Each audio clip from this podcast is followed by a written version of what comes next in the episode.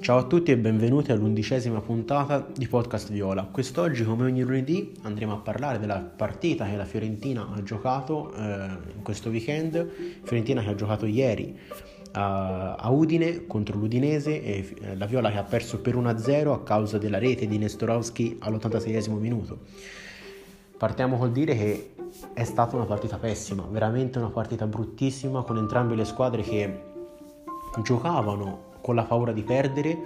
ehm, che cercavano di scoprirsi il meno possibile per evitare di dare all'avversario opportunità di, di avanzare e di creare pericoli. Quindi una partita molto brutta con tanto possesso palla lento, sterile da parte di entrambe le squadre, e, ehm, veramente una noia. E, ehm, però c'è da dire che la Fiorentina è partita bene i primi dieci minuti, Infatti ha avuto quei un minuto e mezzo, due minuti in cui ha tenuto la, mm, l'Udinese nella sua area di rigore. Io ero convinto che da lì a poco avremmo segnato, non, non lo nego. Però piano piano poi questa, questa scintilla iniziale si è spenta.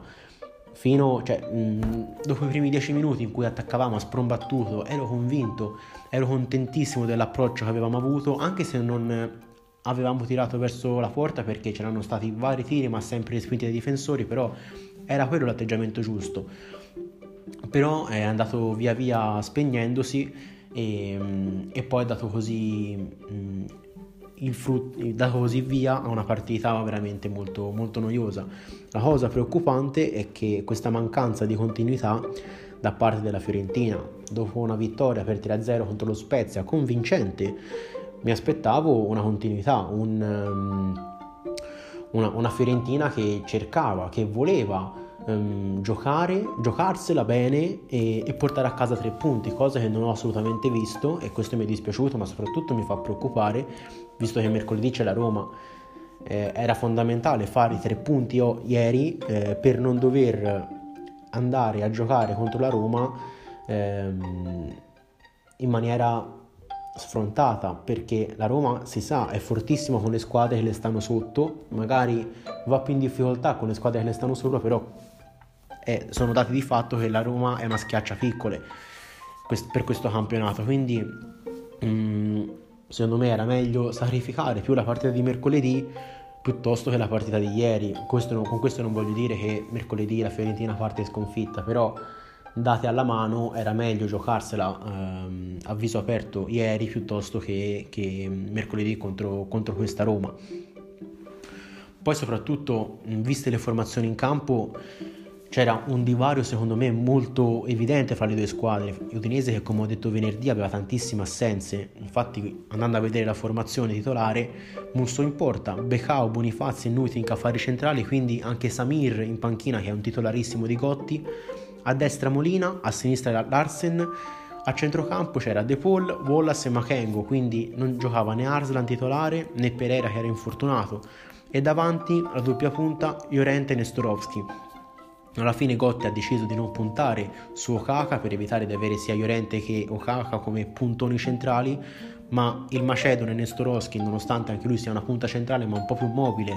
rispetto a Stefano Okaka, quindi ha scelto di giocare con, eh, con Nestorowski appunto. Però si può ben vedere che non sono prime scelte anche per l'Udinese. E poi la Fiorentina che ha giocato con tutti gli effettivi tolto Bonaventura poi erano tutti arruolati, eh, abili e arruolati i giocatori viola.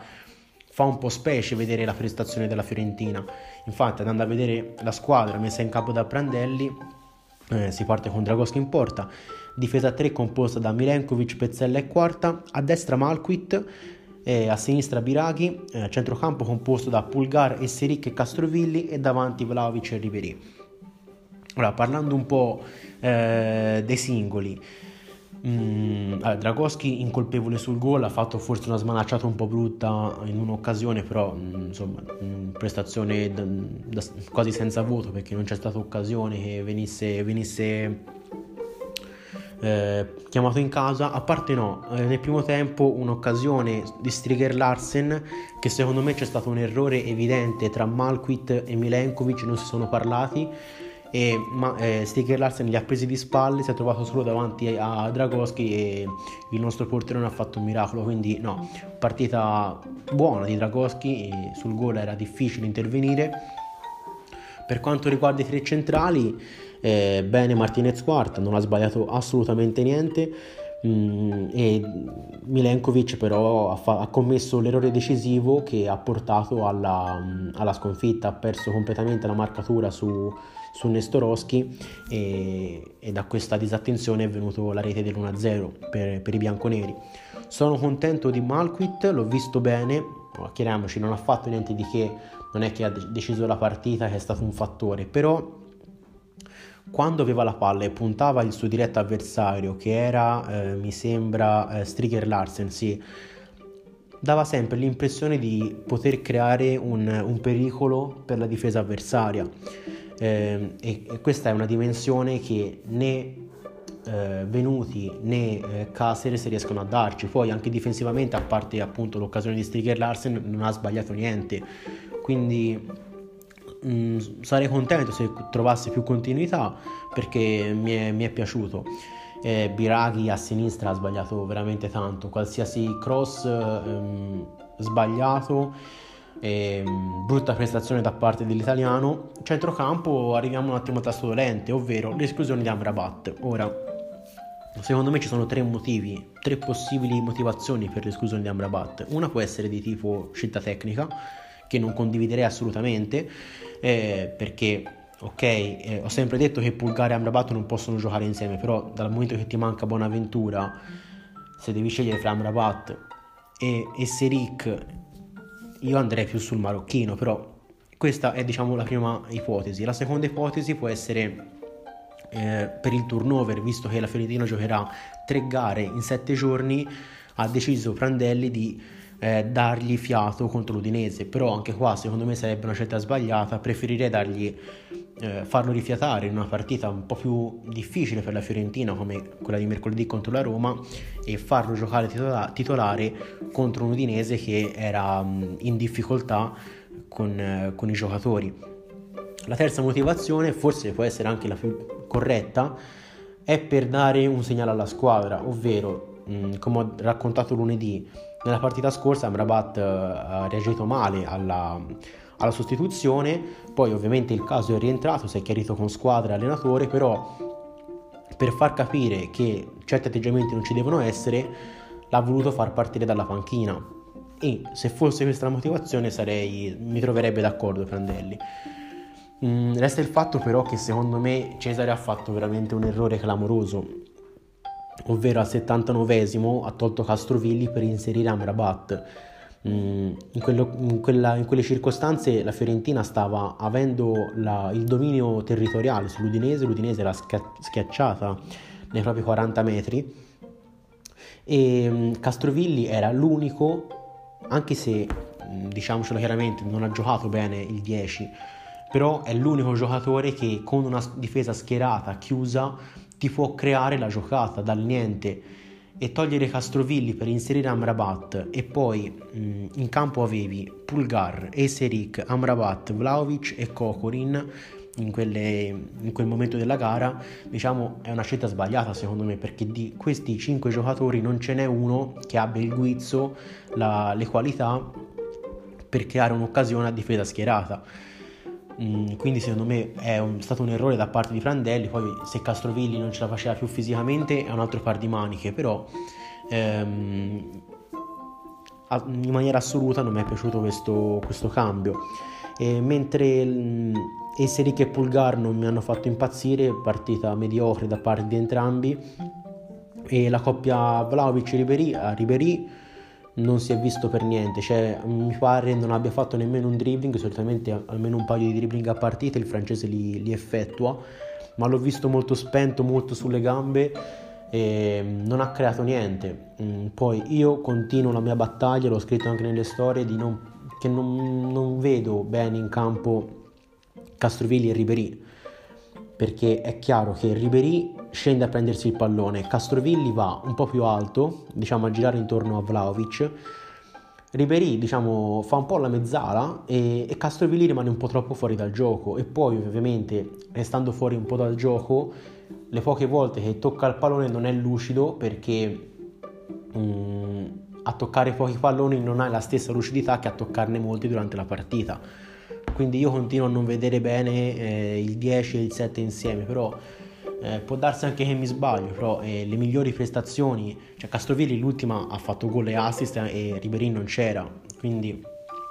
non lo so, non, non, sono convinto dell'utilizzo di questi due o comunque se dovessero giocare insieme non fare scendere così tanto Ribery a prendere il pallone perché va a snaturare sia le sue qualità che quelle di, di Castrovilli.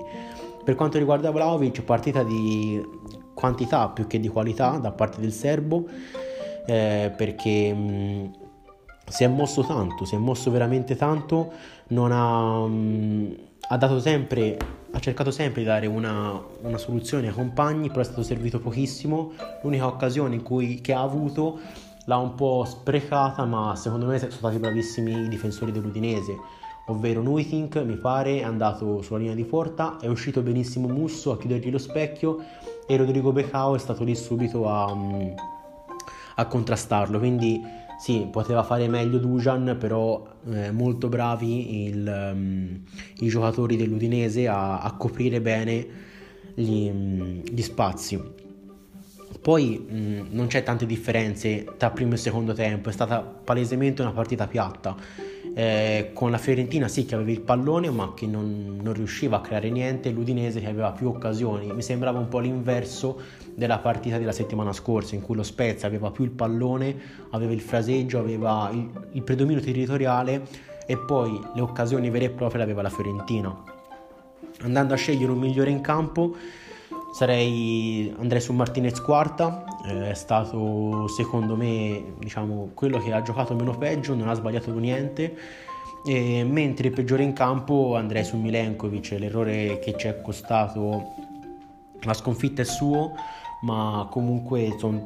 da parte di tutti c'è stata una prestazione mediocre, diciamo paga Milenkovic per eh, l'errore, ma poi la mediocrità era in tutti gli altri giocatori sono scesi in campo.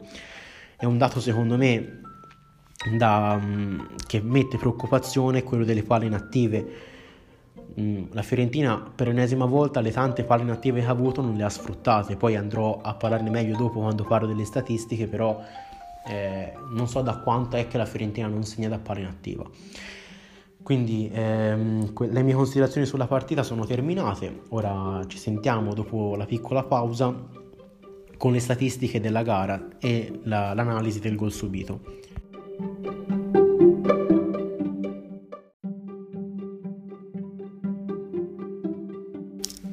Eccoci qui giunti nella seconda parte di questa undicesima puntata. Prima di andare a parlare delle statistiche, volevo dire due cose che mi sono scordato di dire prima, ovvero che Kokorin è entrato al 68 minuto al posto di Ribery, ma anche il russo si è visto poco e niente, non mi ricordo veramente palloni toccati da, mm, da, da Kokorin. E non so il motivo, non so se perché ancora non si è ambientato molto bene o se semplicemente è un po' indietro fisicamente ancora. Spero che sia questa la motivazione e spero che possa recuperare il prima possibile perché eh, c'è bisogno anche del suo apporto alla, per arrivare a una salvezza tranquilla. E poi ha giocato anche Montiel, è tornato a giocare dopo mesi, mi sa che l'ultima presenza l'aveva fatta proprio a Udine in, famosa, in quel famoso turno di Coppa Italia in cui la risolse lui ai tempi supplementari è entrato negli ultimi minuti al posto di Pezzella giusto per trovare un um, per fare la, finale. Mi viene da dire che o Montiel ha una clausola nel suo contratto e può giocare solo a Udine o se no non mi spiego le cose ecco. Mm, speriamo che trovi più spazio perché la, le qualità ce le ha tutte è vero ancora un po' debole fisicamente però mm, è un giocatore che può dire la sua secondo me Passiamo adesso alle statistiche, come sempre partiamo dal risultato. Fiorentina che perde 1-0 eh, contro l'Udinese re- per colpa della rete di Nestorowski su assist di Rodrigo De Paul. Come dissi venerdì mi aspettavo una partita molto dura, ma eh, è stata infatti molto dura con eh, tantissimi fischi, infatti ci sono stati ben 32 falli fiscati da parte del direttore di gara, qualcuno anche veramente troppo... Mm, troppo severo eh, a tratti il direttore di gara, eh, ma comunque è stata la seconda partita dopo Spezia Parma in cui ci sono stati più falli fischiati. 20 sono stati fischiati contro la Fiorentina mentre 12 eh, contro l'Udinese. eh, quindi partita molto, molto, nervosa, molto dura e si vedeva c'era molta tensione nell'aria con Nestorowski che si è preso spesso anche con la panchina viola. Eh, però questi tanti falli hanno portato solo tre ammonizioni, una per l'Udinese, eh, è stato ammonito Llorente, mentre per la Fiorentina sono stati ammoniti Martinez Quarta e Cocorin. Come ho detto nella prima parte, la Fiorentina ha avuto sì eh, un predominio territoriale, infatti ha avuto il 52% di possesso palla, anche se mi aspettavo fosse un po' più alto questo valore, mentre l'Udinese ovviamente ha avuto il 48%, però questo dominio territoriale non è stato sfruttato nella maniera giusta, infatti la Fiorentina ha fatto solo 8 tiri di cui uno in porta e in questi 8 tiri ne rientrano almeno 2 o 3 di, quei, di quel minuto e mezzo abbondanti in cui la Fiorentina ha tenuto l'Udinese nella di rigore, quindi diciamo un po' una statistica gonfiata, mentre l'Udinese pur avendo meno, eh, per meno tempo il pallone fra i piedi è stata più pericolosa con 9 tiri di cui 3 in porta. Mi è sembrata un po' la partita di venerdì scorso, di, della partita contro lo Spezia, in cui lo Spezia aveva il predominio territoriale e poi la Fiorentina alla fine dei conti era quella che era stata più pericolosa. Mm, per tornare al discorso delle palle inattive, eh, è lampante il fatto che la Fiorentina non sia pericolosa minimamente. Infatti ha avuto ben 9, 9 tiri dalla bandierina, la viola, ma nessuno di questi ha portato un'occasione e Prandelli deve assolutamente lavorare su questo aspetto. Eh, già un po' di tempo fa rispose a una domanda fatta di, da un utente di Instagram sul perché la Fiorentina non, non riuscisse a, a essere pericolosa nonostante avesse giocatori forti di testa come vari Vlaovic, Pezzella, Milenkovic, ehm, Martinez Quarta, insomma giocatori che hanno tempi di inserimento e hanno anche il, il terzo tempo giusto per andare a far male all'avversario. E Prandelli mi ricordo rispose dicendo eh, le palle inattive sono eh, un insieme di più variabili, dipende da come calcia il, eh, il giocatore che tira il calcio d'angolo e da, da, te, dai tempi di, eh, in cui i giocatori attaccano l'area. E diciamo che questa è una spiegazione un po' che, che sanno tutti, eh, è lampante questa cosa, però io mi auguro, spero che ci lavori il più possibile in settimana perché nel campionato sono tantissime le reti che vengono da palla inattiva e non sfruttarne mai è veramente un grosso difetto. E un, pa- un, altro passo indietro su un altro aspetto che la Fiorentina ha fatto è stato quello sui cross. La Fiorentina ha effettuato 13 cross, di cui solo 3 utili. La partita contro lo Spezia, eh, la Fiorentina aveva fatto 6 cross, di cui 3 utili. In questo caso abbiamo aumentato il volume di cross, ma abbiamo mantenuto lo stesso numero di, di efficienza. Quindi se ero contento settimana scorsa su questo punto di vista, qui la Fiorentina è tornata due settimane fa in cui crossa tanto per o in maniera imprecisa o, in maniera, o quando non c'è nessuno in area di rigore. Passando un po' a statistiche più individuali, eh, i tre giocatori ad aver toccato più palloni per tutta la partita, eh, sia di Fiorentina che di, mm, eh, dell'Udinese, sono stati eh, Martinez Quarta, Biraghi e Pulgar. Martinez Quarta ben 103 palloni toccati, di cui 80 hanno portato a un passaggio e l'argentino ha... Mh, mm, ha passato il pallone con ben il 91% di precisione, quindi ottima partita da parte di Martinez Quarta sia difensivamente che anche in fase di impostazione, eh, mentre Pulgar e Biraghi sono anche i secondi a pari merito ad aver effettuato più passaggi, con Pulgar con l'81% di precisione, mentre Biraghi il 79%. No, menzione d'onore per quanto riguarda Pezzella che ha eh, giocato 53 palloni, eh, ha fatto 38 passaggi con addirittura il 97% di precisione.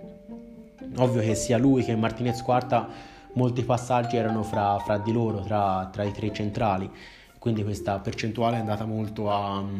a pomparsi, però questo 97% va comunque, bisogna saperlo fare, ecco.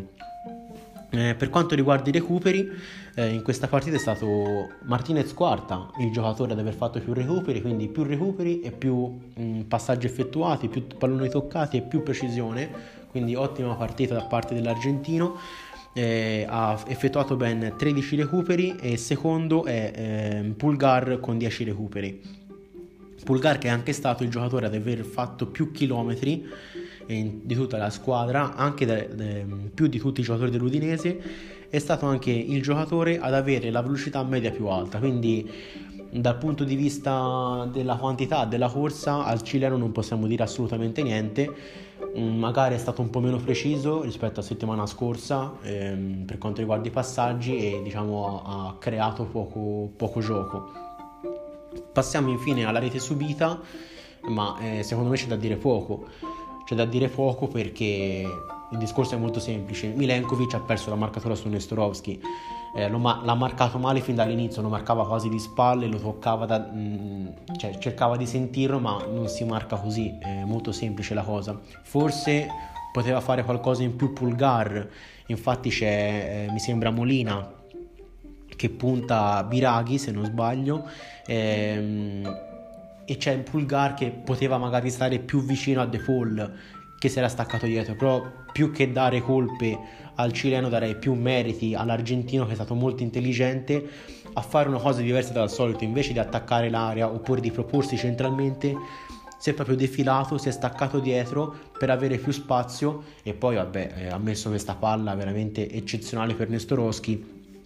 e le qualità tecniche sappiamo che le ha l'argentino e quindi insomma è bravo lui e non tanto insomma mm, quindi non, non colpevolizziamo Pulgar. Mm, questa analisi del gol e delle statistiche è terminata. Dopo l'ultima pausa ci sentiamo con l'ultima parte sulla partita del giorno per cercare di migliorare un po' il nostro umore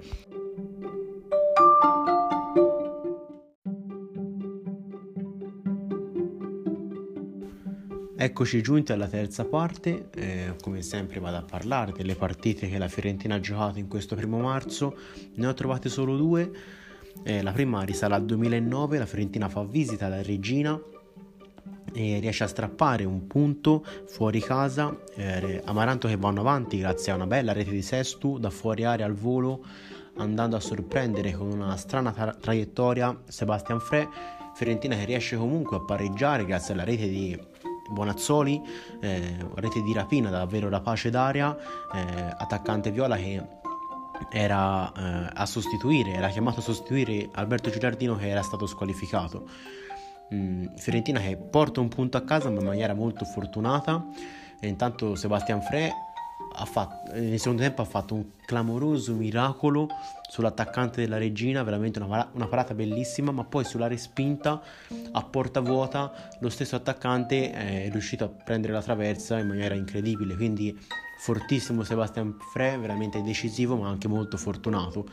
E quindi Fiorentina grazie a questa questa combo, eh, bravura e, e, fortuna del portiere francese riuscì a portare a Firenze un punto. Ma la partita di cui voglio parlare in maniera più specifica è quella del primo marzo del 2015, Fiorentina che fa visita a Milano all'Inter e riesce a strappare una vittoria fondamentale per, eh, per, la lotta all'Europa League. Eh, Fiorentina che infatti vinse 1-0 con la rete l'ennesima di quella stagione di Mohamed Salah eh, su respinta, su una corta respinta da parte di Andanovic ma mm, c'era una grinta in quella squadra favolosa, me la ricordo come se fosse ieri, Fiorentina che era in 9 contro 11 negli ultimi 10 minuti, in quanto Montella aveva finito i cambi e ehm, si infortunarono a fine partita Savic e Tomovic e ovviamente non poteva sostituirli eh, l'allenatore Campano e quindi la Fiorentina dovette terminare con una strenua ehm, resistenza alla partita in 9 contro 11 e riuscì a portarla a casa grazie anche a un miracoloso Norberto Murara Neto. Neto fece un miracolo bellissimo eh, che andò a, a, mettere in cassaforte i tre punti, la classica parata che vale tre punti, veramente... Um, un bel portiere, era il brasiliano, poi andò alla Juve, insomma, e ora è al, al Barcellona se non sbaglio. Insomma, è uno dei tanti giocatori passati da Firenze che poi hanno fatto una, una bella carriera. Eh, viene un po' il rimpianto a vedere quella squadra, quella partita che ci metteva grinta, voleva lottare in tutti i modi per arrivare a un risultato e vedere la squadra che c'è ora, insomma, rattrista un po'. Comunque spero che con questo bel ricordo abbia addolcito questa triste puntata dovuta alla, alla sconfitta di ieri Quindi con queste due partite che ho raccontato la puntata è terminata. Mm, ci sentiamo mercoledì con la puntata di analisi della partita fra Fiorentina e Roma. Eh, per, questo, mm, per questa settimana non dovrei fare puntate mh, mm, speciali, insomma di focus, dato che appunto si gioca mercoledì e farò il mercoledì pre-partita e il giovedì post partita. Vi chiedo di seguirmi su Instagram eh, state aumentando, so, sto aumentando un po' con i follower, state aumentando anche a scrivermi, sono contento. Eh, fatemi sapere se volete che parli di qualche argomento in maniera più specifica. Qui da Podcast Viola è tutto, ciao a tutti e forza Viola.